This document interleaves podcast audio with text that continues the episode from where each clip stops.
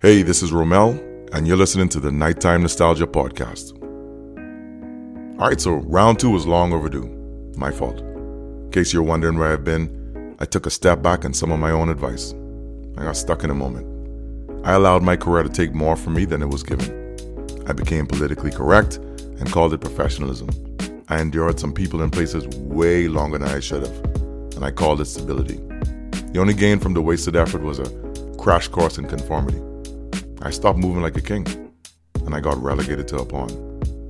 I pushed aside my truth because I convinced myself that that was the best way to provide for my family. The messed up thing about it is, the truest version of me attracted my wife. It's the gravitational pull for my kids and the source of my real creativity. So, I'm on a journey to reclaim me.